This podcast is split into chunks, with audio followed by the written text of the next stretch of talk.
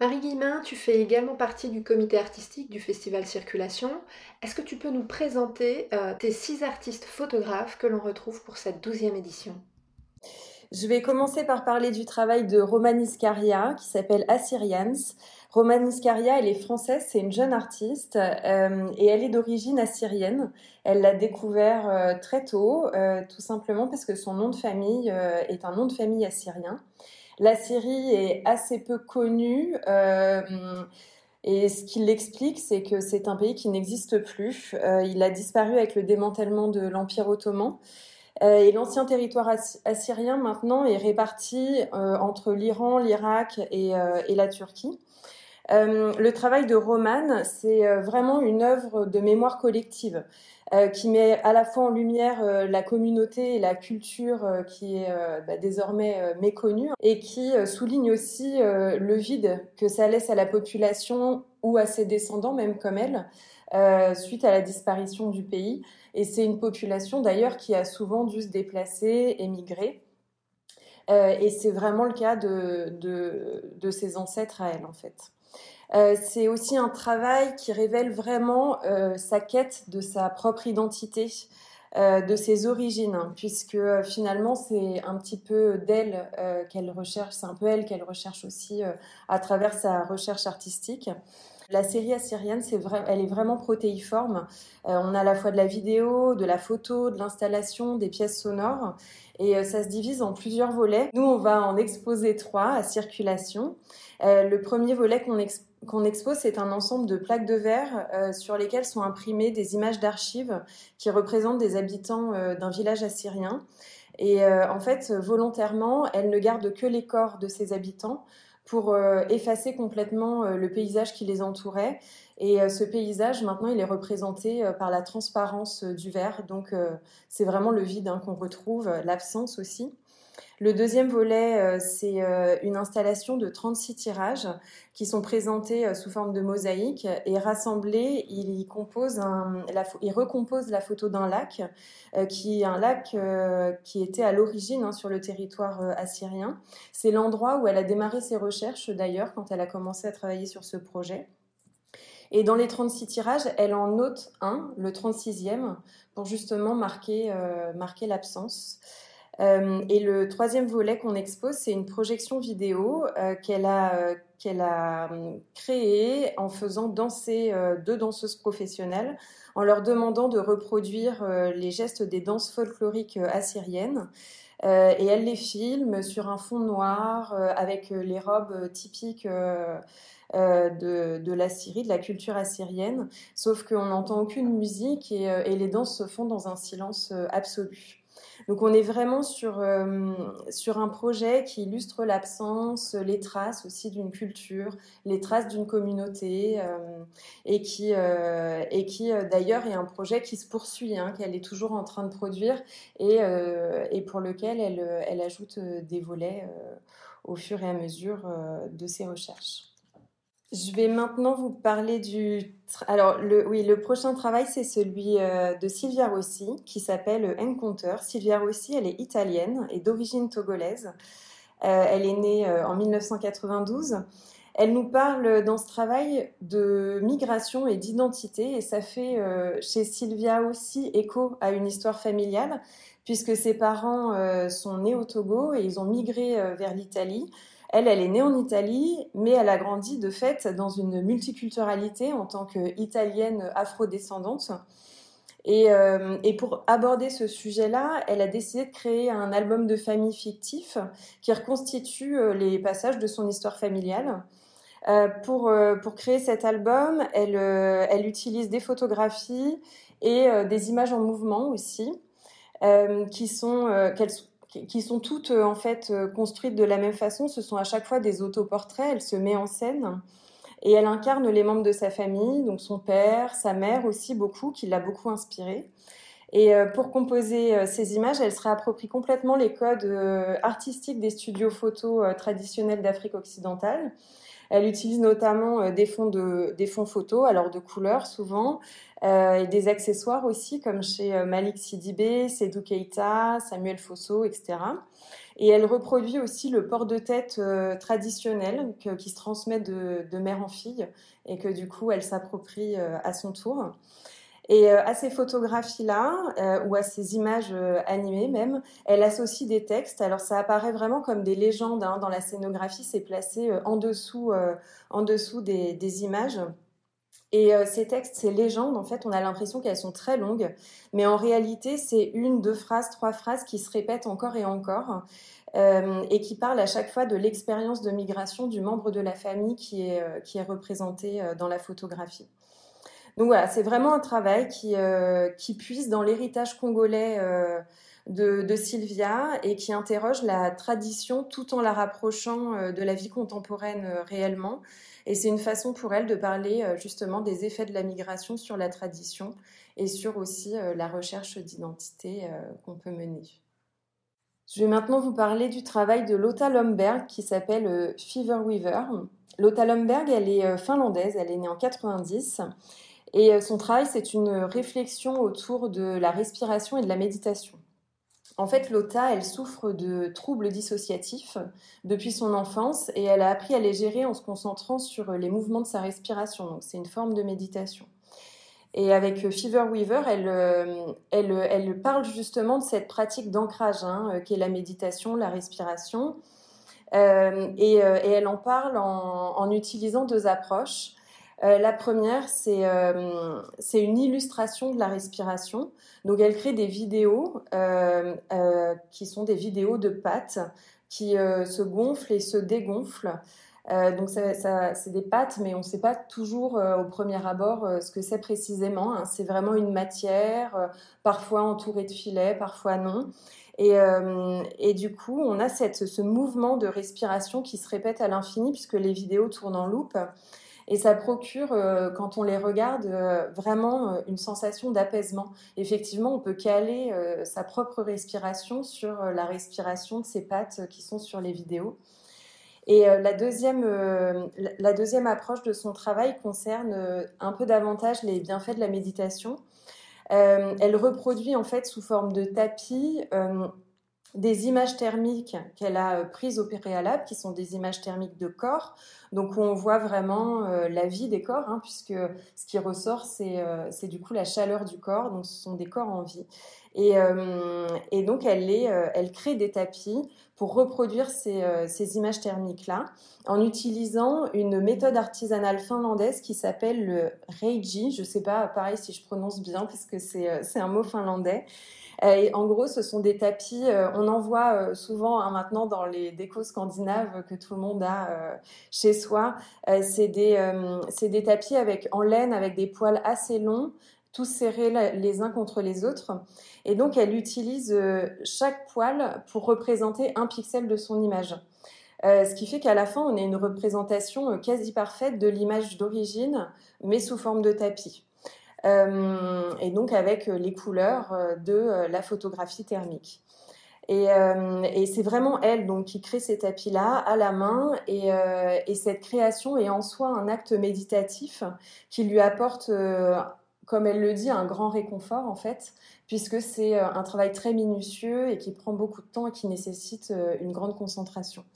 Donc finalement, on a un résultat euh, extrêmement original hein, quand on regarde le travail de Lota et qui à la fois est un acte performatif, méditatif de l'artiste, mais qui provoque aussi euh, pour le public une expérience méditative finalement euh, quand on passe un petit peu de temps à regarder, euh, à regarder tout ça. Et avec des formes, des formes visuelles extrêmement surprenantes et qu'on a peu l'habitude de rencontrer. Voilà, donc je vais vous parler de Travel Without Moving, qui est un travail de Federico Siame. Federico Siame est italien et il propose à travers ce travail un voyage imaginaire sur les traces des grands explorateurs. En fait, il est parti des journaux des explorateurs hein, euh, qui ont découvert le monde, euh, comme Marco Polo euh, et autres, et également des rapports de marchands, de biologistes, de missionnaires qu'il a pu retrouver. Et il décide, sur, en suivant les parcours de, de toutes ces personnes, de partir à son tour à l'aventure, en se mettant complètement dans la peau d'un explorateur, en fait. Euh, et en partant euh, d'un explorateur qui part euh, à la découverte de terres inconnues, sauf que lui, il le fait de, façon complètement virtuelle, puisqu'il le fait à travers des archives en ligne, donc sans bouger de son siège. Hein, c'est une autre forme d'exploration qu'on va dire beaucoup plus moderne d'une certaine façon. et ce qui ressort de, ses recherches, ce qui ressort de son voyage, c'est un récit euh, qu'il, un récit qu'il, qu'il, nous, fait euh, et qui prend la forme d'une série de photos et de collages numériques. Euh, qu'il crée ces collages numériques sur la base d'archives en ligne, donc également de documents et, et de photos qu'il a lui-même réalisées.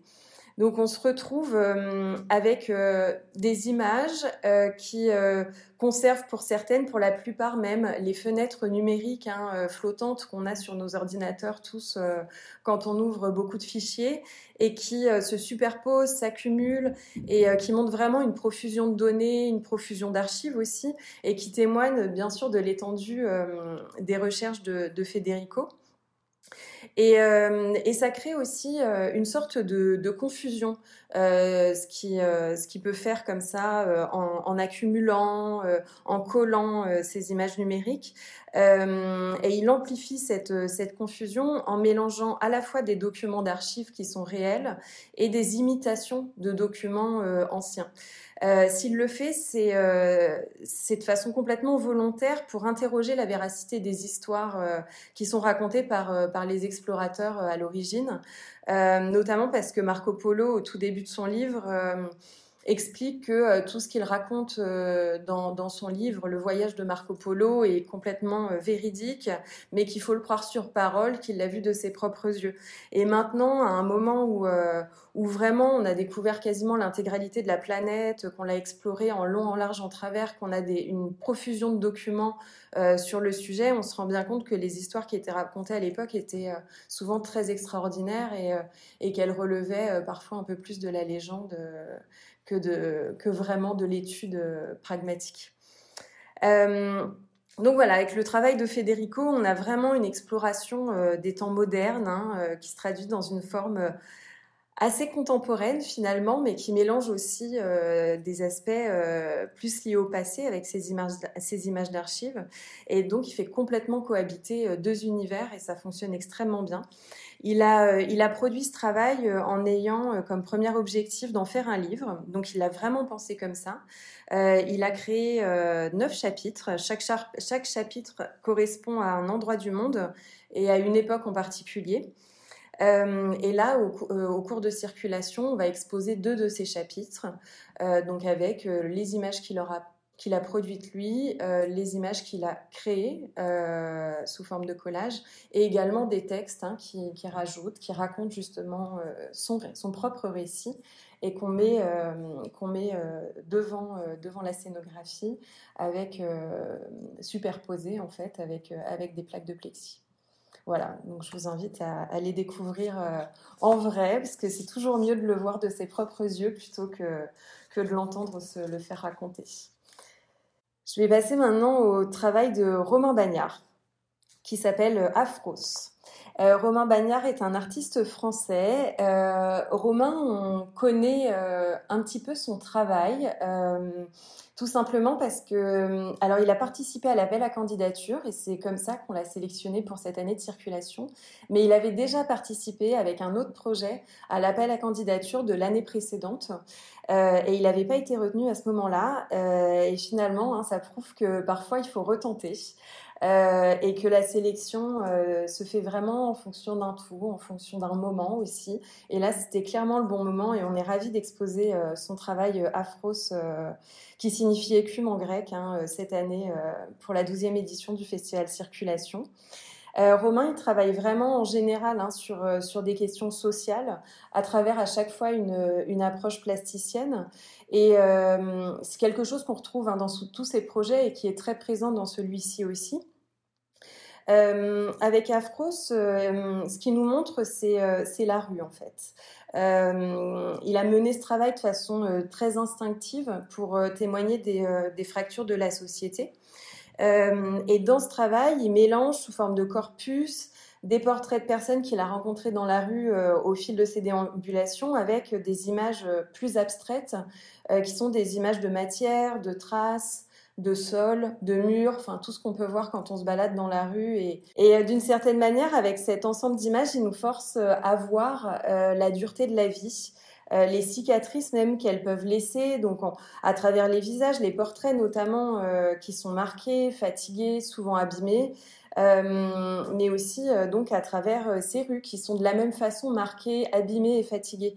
Et, euh, et, donc, il nous montre euh, tout ça euh, de façon parfois presque, on a l'impression microscopique, hein, parce qu'il fait des zooms hein, sur ces petits morceaux pour faire émerger, enfin des petits morceaux du coup qui cumulent les uns avec les autres pour faire émerger une vision d'ensemble, une sorte de puzzle finalement où, tout s'imbrique, où tout est interdépendant et qui crée aussi, comme il le dit lui, hein, un alphabet euh, urbain euh, assez primitif. Euh, L'aspect urbain, il est très fort hein, dans, ce travail-là. On le voit euh, vraiment dans chacune de ces images. Et, c'est vrai que il a démarré tout de suite ce travail. Enfin, ce qui lui a inspiré ce travail, c'est de se retrouver dans des rues. Hein, au départ, dans une ville d'Europe, il est passé dans une autre, et puis finalement, euh, L'important, c'est pas de savoir où est-ce qu'il a pris ces images, mais c'est de ressentir le fait que ça, ça nous parle à tous, en fait, quand on vit dans une, dans une métropole, euh, dans nos sociétés occidentales. Euh, finalement, ce qu'on voit dans ces images, on pourrait le voir à côté de chez nous.